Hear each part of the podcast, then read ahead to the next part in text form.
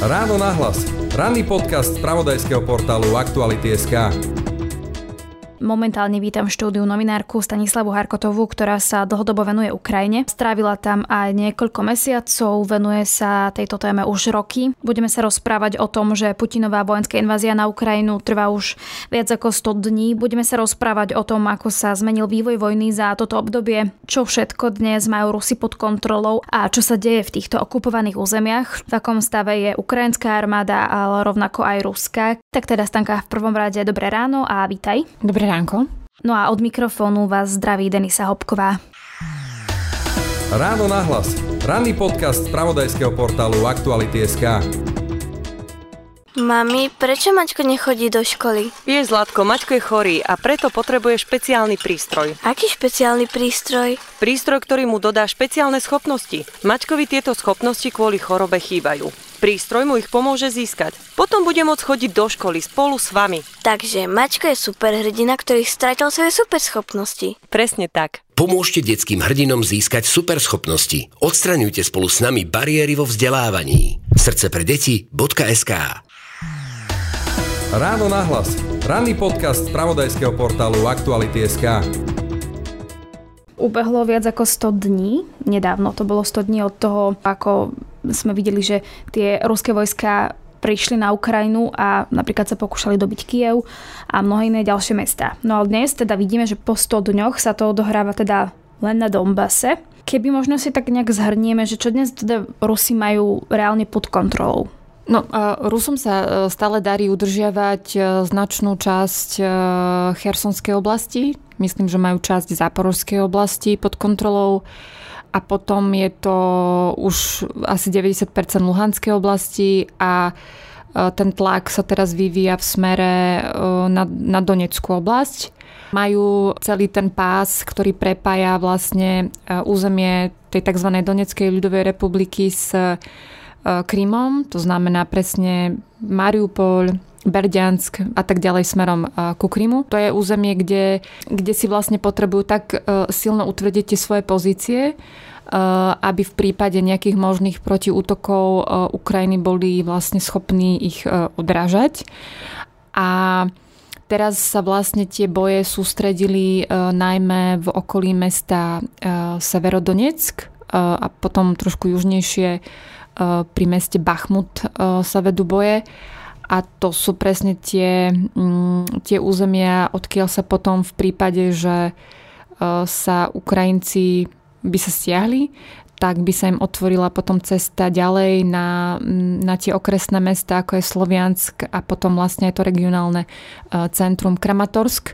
A to už sa naozaj dostávame k tomu, že by sa im podarilo vlastne dostať líniu frontu až na tie administratívne hranice eh, Doneckej a, a Luhanskej oblasti. Vieme aj, čo sa deje v tých okupovaných oblastiach? No, je to rôzne. E, napríklad e, v Chersonská oblasť je taká veľmi špecifická, pretože tam e, ľudia v zásade od začiatku invázie protestovali proti tomu, čo sa deje. Videli sme naozaj akože odvážnych ľudí, ktorí sa stavali pred tie obrnené vozidlá, mávali ukrajinskými vlajkami, organizovali protesty, takže naozaj celá tá chersonská oblasť e, dáva jasne najavo, že si nežela e, prítomnosť e, ruských okupantov, pretože vlastne aj cieľom Ruska je spraviť z chersonskej oblasti to, čo vidíme vlastne v LNR a DNR, teda tých tzv. republikách a vytvoriť nejakú v odzokách Chersonskú ľudovú republiku len s tým rozdielom, že to, čo sa im vlastne darilo v roku 2014 v Doneckej a Luhanskej oblasti, sa darilo najmä vďaka e, silnej propagande, že jednu časť samozrejme, samozrejme e, tvorilo to, že, že sa tam e, možno zneužívali nejaké sentimentálne sovietské nálady a tým ľuďom sa naozaj ako sľubovali hory doly, že sa budú mať skvelo, ale E, zrazu nastala nejaká realita a celá Ukrajina, vrátane tej chersonskej oblasti, vidí, e, na čo sa vlastne premenila e, LNR a DNR teda tie separatistické republiky. A ľudia si to neželajú, aby proste dopadli ako oni. Kherson je dnes známy napríklad partizánskym hnutím, že mm, vidíme tam v tej oblasti rôzne útoky na predstaviteľov vlastne tých akože okupačných e, správ. A treba ale povedať, že partizánčina, alebo taký ten partizánsky odboj nie je v tomto slova zmysle nič nové, pretože svojich partizánov mal svojho času aj Luhansk a Donetsk, len sa možno o tom u nás tak nepísalo, ale vlastne tí lokálni partizáni boli schopní e, v roku 2014-2015 napríklad komplikovať Rusom zásobovanie tých oddielov separatistických alebo vlastných napríklad palivom, čiže tam dochádzalo k veciam ako bolo odstreľovanie proste vlakov alebo kolón, ktoré prevážali buď muníciu alebo palivo, čiže Teraz uh, niečo podobné zažíva uh, pravdepodobne aj tá Chersonská oblasť, kde sú ľudia, ktorí v sebe objavili túto črtu a proste snažia sa pomáhať tým ukrajinským silám aj týmto spôsobom, vzhľadom na to, že vlastne ukrajinská armáda je zamestnaná predsa len na úplne iných, e, na iných bodoch hej, na mape. A napríklad tie ďalšie časti okupované na Donbase, možno tie separatistické, tam sme svedkami takého toho javu, že najmä zo začiatku vojny dochádzalo k nutenej mobilizácii mužov. Ja som teda mala možnosť si vypočuť niekoľko rozhovorov s študentami univerzít, ktorí rozprávali o tom, že jednoducho 24 im zavolali z univerzity a povedali im, že budete musieť sa prihlásiť e, do armády, pretože z hora prišiel takýto rozkaz a je to povinné, a ak sa neprihlásite, tak vám za to môže hroziť eh, väzenie, takže veľa tých študentov veľmi naivným spôsobom prišlo do toho vojenkomatu alebo teda do toho náborového centra a, a prihlásili sa a dopadlo to s nimi potom tak, že ich naozaj vlakmi odviezli do Belgorodskej oblasti a dali im nejaký úplne jednoduchý eh, manuál, ako si proste poskladať pušku a potom ich poslali niekde do Charkovskej oblasti proste kopať e, zákopy. A to boli vlastne chalani, ktorí e, sa buď vzdali vlastne ukrajinskému vojsku, pokiaľ na to prišlo, alebo proste nejakým spôsobom sa dostali do zajatia a potom opisovali, že teda ako to bolo. Viem aj to, lebo sú samozrejme v Ukrajine novinári, ktorí sledujú podrobnejšie to dianie na okupovaných územiach, teraz myslím to DNR, LNR, kde sa napríklad muži v tom veku, kedy ich možno povolať, skrývajú, hej, že, že na uliciach vidíte len starých ľudí, ženy a deti a ako by tam neboli žiadni muži, pretože aj im sa stáva vlastne, že ich posielajú bojovať úplne dopredu napríklad, nepripravených. Ja si myslím, že aj na tých územiach začínajú trošku chápať, že že tí Rusi ich v zásade celých 8 rokov využívali ako nástroj svojho boja e, proti Ukrajine. Nie som si úplne istá, že či to chápu takto, že úplne všetci, lebo predsa len akože to nastavenie tých obyvateľov je rôzne, ale videl som video, kde sa napríklad na toto stiažovali manželky e, vojakov, ktorých takto akože nutene mobilizovali a to už je akože čo povedať, keď e, na území proste e, takýchto republik ľudia proste vychádzajú do nejakých protestov a verejne sa stiažujú, že že, že vidno naozaj, že v tej spoločnosti tamojšej to proste veľmi akože citlivo vnímajú. Ale to sa rozprávame aj o, o Ukrajincoch, ktorí ich prinútia bojovať proti Ukrajincom. Áno, oni sú, oni sú stále a je jedno, že či Vladimír Putin nejakú republiku separatistickú uzná alebo neuzná, oni sú stále medzinárodne Ukrajinci. Vlastne, aj keď pochopiteľne, akože mnohí z nich sa môžu hlásiť k tomu, že sú to etnickí Rusi, ale z pohľadu e, tej mapy, tak sú to vlastne občania Ukrajiny. Tam sa vlastne v posledných rokoch e, dialo to, že, že Rusko na tých územiach e, rozdávalo pasy v tom slova zmysle, že vy keď ste chceli normálnym spôsobom fungovať na tých územiach, tak ste buď museli mať pas vlastne LNR, DNR, alebo sa, sa robilo to, že tí ľudia vycestovali hneď za hranicu. Veľmi taký ako špecifický fenomén bol, že vždy, keď sa v Rusku volilo, tak vlastne tých ľudí pozvážali e, na voľby vlastne do Ruska a hneď vedľa bol nejaký úrad, kde ste si za pár minút mohli vybaviť v zásade aj ruský pás a s ním aj ruské občianstvo. A to sa bavíme o tom, že, že naozaj niekoľko stoviek mm, tisíc vlastne občanov týchto republik takto vlastne vymenili ukrajinský pás za ruský, ale tam to tiež treba vlastne vysvetľovať, že mnohí to mohli robiť z praktických príčin, najmä keď povedzme chceli si nájsť prácu v Rusku, alebo keď jednoducho chceli mať pokoj, lebo vám sa mohli, mohlo stáť, že vás na ulici zastavila hliadka, prezreli vám vlastne doklady a začínajú sa vás vypýtovať, že prečo stále máte ukrajinský pás a podobne. Čo sa tam môže diať o bežným civilistom? Lebo ja si myslím, že ľudia si presne pamätajú, keď sa oslobodila Buča, tak čo sme tam videli, aj ty sama si bola v Buči, rozprávala sa s miestnymi. Čiže či sa toto môže diať aj e, v tých okupovaných oblastiach teraz? No pravdepodobne sa to deje a aj prenikajú nejaké správy o tom, že dochádza aj e, k znásilneniam žien, aj k mučeniu. A si pamätám, že ešte vlastne niekedy na začiatku, keď e, Rusi zachádzali do tej chersonskej oblasti, tak tam fungoval normálne odboj a, a viem, že tam takisto akože zomrelo x e, chlapov, ktorí sa nejakým spôsobom snažili ten postup ruskej armády skomplikovať, len e, Cherson je taká špecifická vlastne oblasť v tom, že tam sa vlastne e, Ukrajinci strategicky stiahli k Mikolajevu, aby vlastne vytvorili možno mm, predpoklad pre obranu vlastne tej Odeskej, Odeskej oblasti. Takže v tom Chersone to potom išlo veľmi rýchlo, ale tam viem si predstaviť, že, že tiež došlo k, k rôznym veciam, mm, najmä pokiaľ ide o ak e, ste podozriví, alebo ono aj v, tých, e, v tej kievskej oblasti to bolo, bolo o tom, že keď už vlastne tí Rusi e, zistili, že to nebude úplne také jednoduché s tým dobíjaním Kieva, že sa tam len tak ne,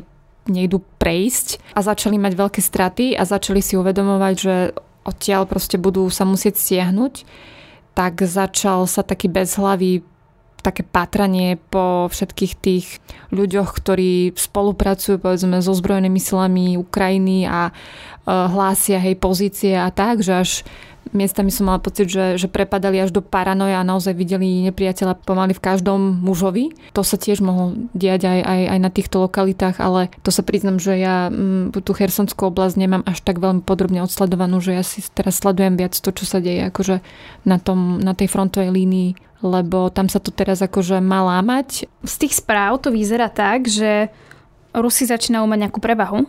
Tak to mm-hmm. aspoň vyzerá na prvý pohľad. Môžeme povedať, že naozaj Rusi že sa im darí dobíjať Donbass a že ho môžu dobiť, že majú šancu?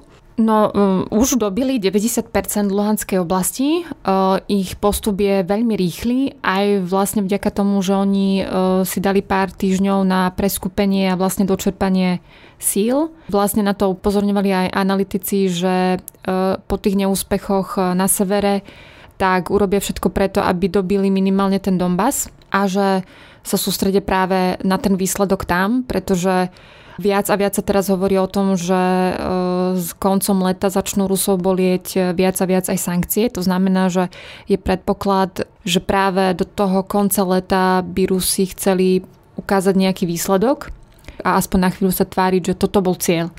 Teraz ide o to, že aj Rusi, aj, ale aj Ukrajinci sa už v tom teréne trošku v odzokách oťukali a vedia, čo majú akoby od toho protivníka čakať. A e, ja samozrejme nepoznám tú taktiku, hej, že ktorú volí teraz Ukrajina, ale jedna vec je taká, že Ukrajinci momentálne sú vo fáze, keď im akože dosť výrazne e, dochádza munícia a majú prísť e, nové zbraňové systémy zo západu, zároveň prebiehajú tréningy, aby proste tí vojaci boli schopní tie systémy obsluhovať. Aj Ukrajinci majú nejaké straty, takže samozrejme oni potrebujú aj, aj tie jednotky trošku uh, si doplniť e, novými ľuďmi a, a to chce chvíľu, aby proste tie týmy, e, tie týmy boli zohranejšie. Takže na niektorých miestach to vyzerá tak, že oni skôr strategicky niekde ustúpia ale na druhej strane, napríklad v tom severodonecku, to vyzerá tak, že napriek tomu, že ten tlak je veľký a Rusi sú schopní to mesto a tie pozície Ukrajincov ostreľovať povedzme aj 12 hodín v kuse, tak e, to vyzerá tak, že tí Ukrajinci sa snažia jednak ich zdržiavať, ten ich postup, aby to naozaj nedopadlo tak ako pri Mariupole, kedy naozaj do mesta sa z Krymu boli schopní dostať e, v priebehu, alebo teda k mestu v priebehu niekoľkých dní. Takže teraz je to o tom, že čo najviac ich zdržiavať, aby vlastne získavali čas pre možné budúce operácie. Že teraz akože môže to sa zdať, že naozaj Rusom sa darí a veľmi tlačia na tých Ukrajincov a, a tak, ale uh, môže to byť aj jedna z tých taktík vlastne Ukrajincov, kedy tým, že vedia, že ešte povedzme 2-3 týždne budú musieť počkať, kým uh, budú mať boja schopnejšie jednotky, tak teraz robia všetko preto, aby minimálne im nedovolili e,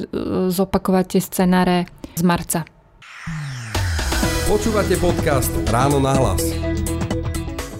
Tá vojna a tých 100 dní, ktoré ubehli, ukázali, že tá veľkoleposť ruskej armády, my sme si mysleli, že veľkolepá, respektíve tak to Oni vyzeralo. to tak prezentovali, Áno, že, že či teda to bolo... druhá najsilnejšia na svete. Áno, že či to bola propaganda ruská, ale že v skutočnosti je tá armáda na tom možno, že zle, alebo, je, alebo má nejaké zastaralé štruktúry. Asi sa ukazuje to, že ja teda rovno poviem, ja nie som vojenský analytik, takže ja to proste hodnotím len, len jednak e, z toho, čo si prečítam alebo počujem.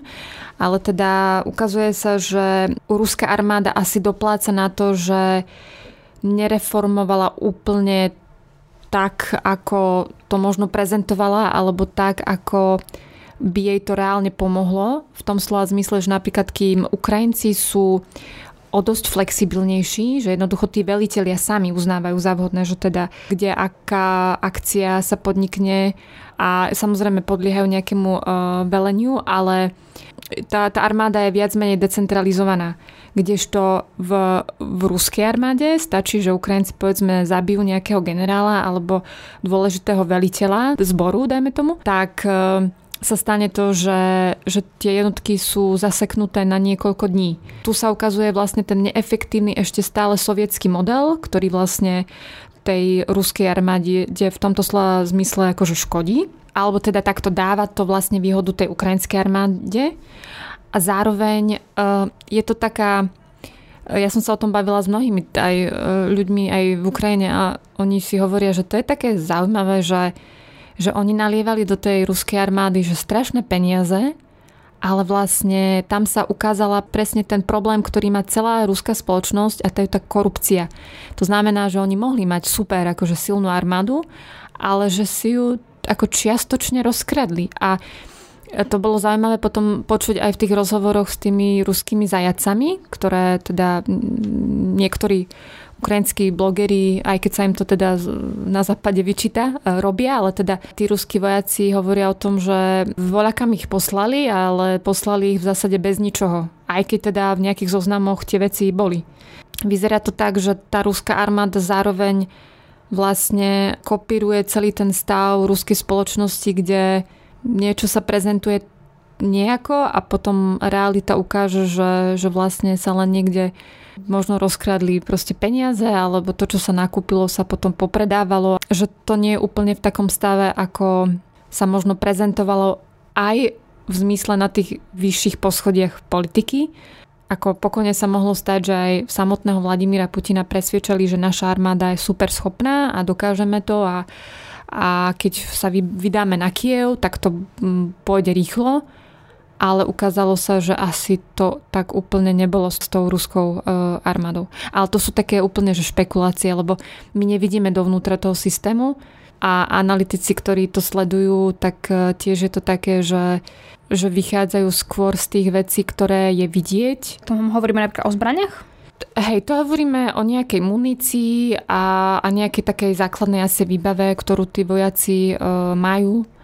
A proste to stačí sa pozrieť na niektoré tie fotografie, že ako vyzerala uniforma niektorých vojakov, že prišli proste v gumákoch vo februári a, a tak. Asi kasárne v Moskve vyzerajú úplne ináč ako kasárne niekde v Buriacku, hej, lebo tak veľa, hej, akože ľudí z tej, z tej južnej uh, Sibíry uh, poslali bojovať na, na Ukrajinu, tak uh, tak tam sa napríklad ukazovali aj také veci, ktoré teda vyplývajú hej, z niektorých týchto rozhovorov s ruskými vojakmi, že to mnohí robili kvôli zárobku, že, že skrátka do, m, prihlásiť sa do armády je taká vec, akoby získať zároveň nejakú m, sociálnu stabilitu alebo skrátka, že tá armáda sa o vás postará. Uh, ale to je problém podľa mňa celého mm, toho postsovietského e, priestoru, lebo podobne to mali aj, aj v zásade e, silové zložky v Bielorusku. Ja spamätám, keď som riešila e, protesty v Bielorusku, tak tam sa veľa hovorilo o tom, že kto vlastne tvorí tých, tých silovikov alebo tie štruktúry, ktoré vtedy rozháňali tých demonstrantov a že čo sú to vôbec za ľudia, lebo tak Bielorusi si kladli túto otázku a tam sa ukázalo, že väčšinou sú to mm, chlapci alebo mladí muži, ktorí vyrastali už v tých bezpečnostných štruktúrách a boli z chudobnejšieho prostredia, možno menej vzdelaného, menej podnetného a zrazu, keď vám štát, ja neviem, zabezpečí bývanie a vy ste povedzme z dediny a oni vám zabezpečia bývanie priamo v Mínsku, tak ako si vás ten štát nejakým spôsobom zavezuje a potom samozrejme po nejakých rokoch dostatočnej takejto prípravy ste vlastne schopní vykonávať akékoľvek príkazy. Ale to je len tak ako napríklad toho, že v tom východnom priestore e, tie armády alebo tie zložky majú trošku inú proste, že sa do nich hlásia asi ľudia, ktorí by možno uplatnenie nenašli inde, tak toto je taká ako pre nich e, istota. Ty si vlastne teda aj spomínala tých ukrajinských blogerov, respektíve možno spomeniem tvoj text, ktorý bol o Volodymyrovi Zolkinovi, ktorý točí videá s ruskými vojakmi, ktorých zajali. Čo vyplýva z týchto rozhovorov najčastejšie? Či je to, že napríklad uh, sú to mladí chlapci, ktorí nevedeli, že idú do tej vojny, alebo práve to, že im slúbili ten dôchodok a bolo to pre nich motivujúce a že, nemajú možno, že nemali možno iné ambície. Najčastejšie asi je to, on sa akože dosť často pýta tých ľudí, že prečo vôbec akože išli bojovať, že teda o čo ide, že nech to vysvetlia ruskí vojaci, že prečo prišli bojovať na Ukrajinu. A oni nevedia odpovedať na túto otázku, tak vždy tak ako nejak krčia ramenami alebo povedia niečo v tom slova zmysle, že proste oni sú vojaci a kam ich pošlú, tak tam proste oni idú. Alebo presne, že netušili, lebo im zobrali proste týždeň predtým telefón a proste žili v tom, že idú na cvičenie, niekde budú síce pri hranici s Ukrajinou, ale keď ste asi z odľahlej časti Sibíre, tak toto môže byť akože tak trochu, nechcem povedať, že highlight vášho života, ale proste tam žijete úplne iný život a zrazu sa niečo deje okolo vás. Hej. To boli takéto veci, že aj ten Zolkin to potom v jednom z tých interviú hodnotil tak, že jemu sa zdalo, že tí chalani sú z takých malých vlastne vlastných vesmírov, kde majú taký svoj E, svet, v ktorom ich nič nezaujíma, že oni si len nejak ako žijú to, tú svoju realitu a nechcú viac. Že sú takí odovzdaní tomu tej situácii, že on to tam doslova povedal niečo v tom slova zmysle, že keď mu niekto povie, že tu budeš ukladať tehly, tak on ide ukladať tehly. Asi sme svedkami aj takého toho pasívneho sveta, kde, kde naozaj je to štruktúra, hej, tá ruská spoločnosť, ale aj tá ruská armáda, kde sa vykonávajú proste rozkazy a už sa nemyslí asi na tie dôsledky. Tých 100 dní vojny sa dotýka tak ako aj ruských vojakov, tak aj teda aj ukrajinských. A ma zaujíma vlastne tá ukrajinská armáda, že či stále ťahá za jeden povraz, lebo napríklad teda keď sme videli to obliehanie Mariupolu, respektíve tých civilistov vojakov v tej oceliarni a zostal, tak tam sa objavovala kritika práve ukrajinských vojakov, ktorí kritizovali Zelenského, že ich nepripravil. Čiže či sú stále jednotní, alebo sa tam začínajú objavovať možno nejaké problémy. Kritika vždy bola, proste aj to veteránske hnutie, aj vlastne ozbrojené sily Ukrajiny boli zaujímavé tým, alebo čím sa líšia vlastne od rúských vojakov ukrajinských, že ak bol problém, tak o tom sa proste hovorilo a či už to bol prezident Porošenko, alebo proste prezident Zelenský ešte pred vlastne inváziou, tak tí e, napríklad veteránske hnutie alebo uh, vojaci um, ja nechcem povedať, že vždy kritizovali prezidenta, ale pokiaľ sa im zdalo, že niečo nie je úplne v poriadku, tak ten hlas e, akože v tej, v tej spoločnosti znel. Aj keď samozrejme, keď ste vojak niekde mobilizovaný na, na frontovej línii, tak plníte rozkazy toho svojho veliteľa a to je samozrejme už iný svet. Že existuje jednota a existuje najmä kvôli tomu, že e, všetci v tej spoločnosti sú si vedomí, že je dobré teraz ťahať za jedný za jeden koniec a keď sa robia chyby, tak si to odložíme na neskôr, že teraz e, nebudeme oslabovať e, predsa len vlastného prezidenta alebo samých seba v tomto slova zmysle.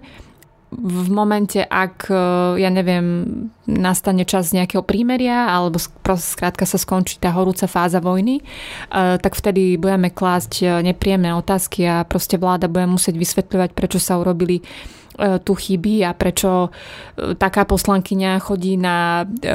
Teraz je to taká kauza akože v Ukrajine, že sa tam proste zjavila niekde na predných líniách poslankyňa, ktorá možno podľa tých vojakov tam nemala úplne čo robiť. Zase sa vyčíta, že ten Mariupol je taký typický príklad, to som si už všimla viackrát, že že sa to rozoberá, že, že prečo tak rýchlo vlastne sa Rusom podarilo vysť z toho Krymu v smere na Brďansk a na druhej strane prečo tak rýchlo padla Volnovacha, ale to sú naozaj akože interné veci, ktoré si potrebujú Ukrajinci vyriešiť medzi sebou a my sme len vlastne pozorovateľia tejto situácie. Čo sa týka ukrajinskej armády, tak samozrejme tam padlo už aj veľa ukrajinských vojakov. Mm-hmm. Nevieme má... koľko stále, lebo Ukrajinci teda majú takú politiku momentálne informačnú, že dozvieme sa po vojne, ale ja viem si predstaviť, že ich je pár tisícok. Či vlastne teda tá ukrajinská armáda je v nejakej kondícii vydržať ešte dlhšie? No zatiaľ ich vidíme, že sú v kondícii udržiavať eh, a minimálne zadržiavať teda Rusov eh, v niektorých častiach.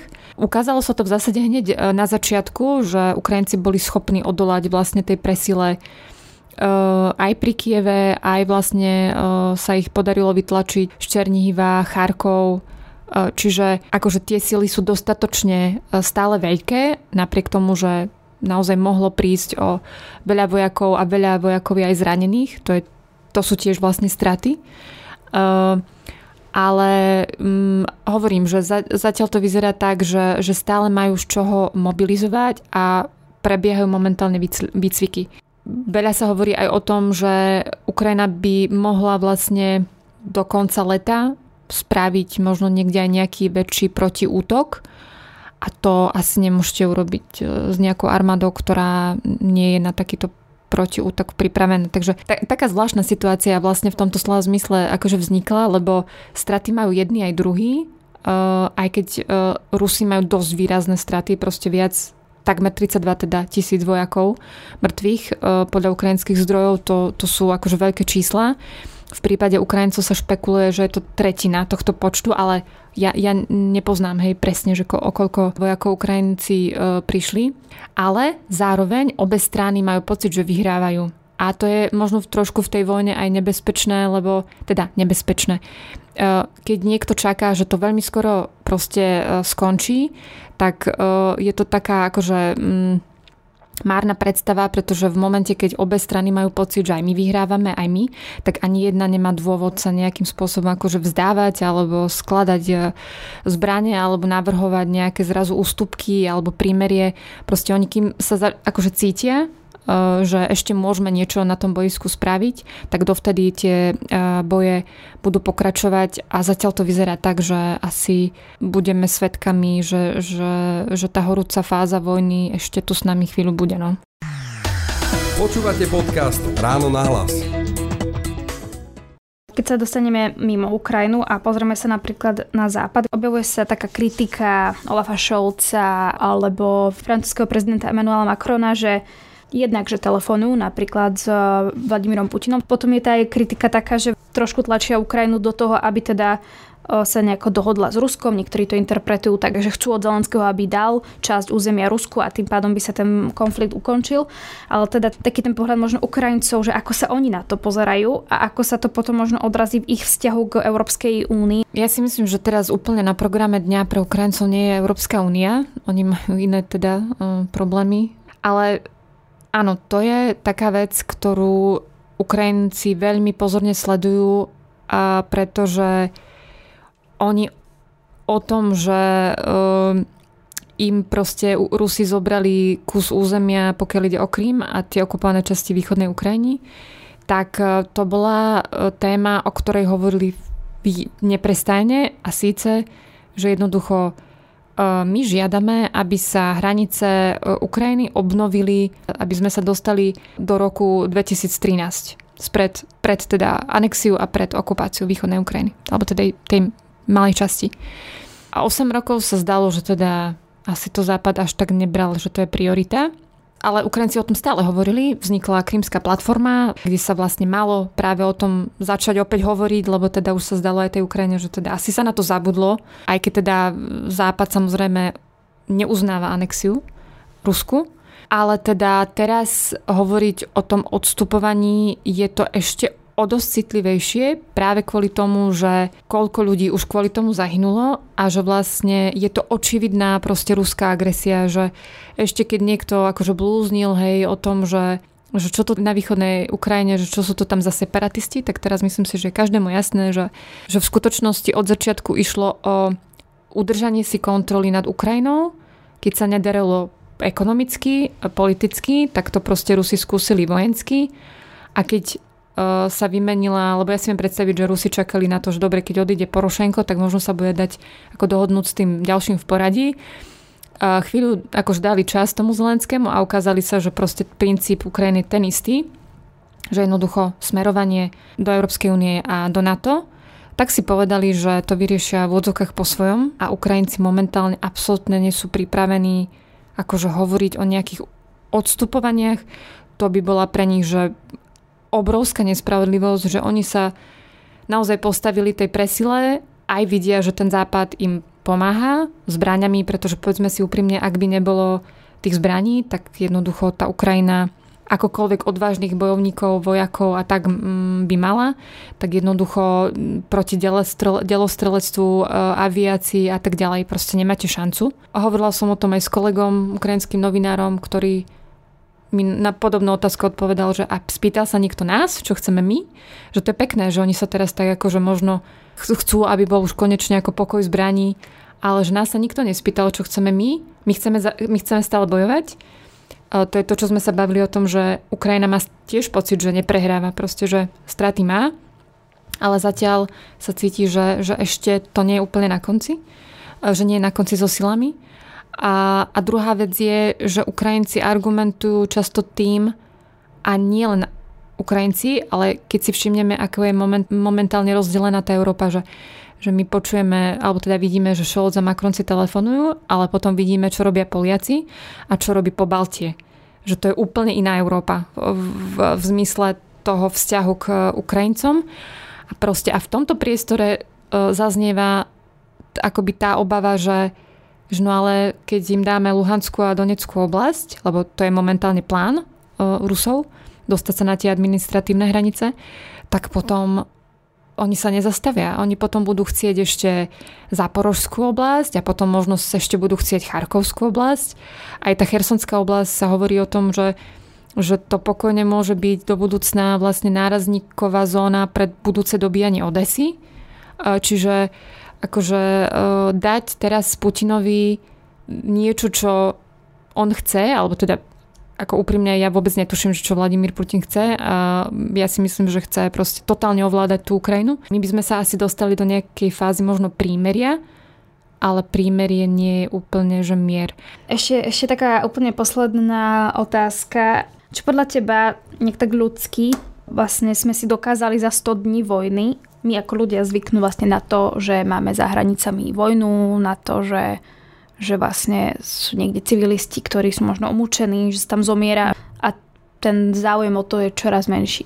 No bohužiaľ, to je taký fenomén, mám pocit, v spoločnosti, ktorá sa vrátila k tomu svojmu pohodlnému životu, že na začiatku bol šok, možno trošku ešte aj obavy o vlastnú existenciu, lebo ja si pamätám, že na začiatku mi písali rôzni ľudia, že či to má potenciál sa akoby naozaj rozhorieť do nejakého veľkého konfliktu, kde by hrozilo, že ja neviem, išli by bojovať aj slovenskí muži a podobne.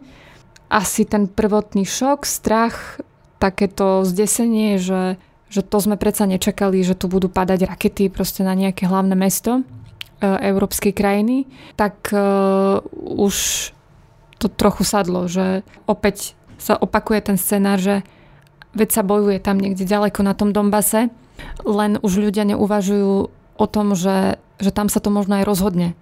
Samozrejme, v momente, keď padajú rakety na Lvovskú oblasť, na Ivano-Frankiusk, to je naozaj pár sto kilometrov od našej hranice, tak vtedy spozornieme, ale v momente, keď je to 1200 kilometrov ďalej, tak e, zrazu sa tak akože od tej témy oddielime a to bol vlastne problém celej tejto vojny aj od začiatku, že ja mám pocit v tom 2014, ja som to vtedy vnímala síce len ako laik, ale veľký záujem o Majdan, veľký záujem o anexiu Krímu a už s tými referendami, keď sa to začalo diať na Luhanskej Doneckej oblasti, keď to bolo akože fakt ďaleko, tak to už nebol taký veľký záujem. A potom, keď sa rozputali boje, tak ja tiež nemám pocit, že to tu ľudí nejak mimoriadne znepokojovalo. Oni mali pocit, že už vtedy začala pracovať e, ruská propaganda, takže ľudia trošku nemali jasno v tom, že čo sa vlastne na tom východe e, deje, ale bolo to ďaleko. Samozrejme, môže tam byť nejaká únava ľudská, aj psychická, že aj to. je to príliš ťažké nad tým premyšľať a tí ľudia prirodzene od toho možno chcú nejak utiecť, ale ešte úplne teda taká záverečná otázka k tomu, že či môže nezáujem ľudí o tú tému ovplyvniť záujem aj politikov o tú tému, aj napríklad, či to môže ovplyvniť to, že ako sa bude správať Západ potom časom k tej vojne.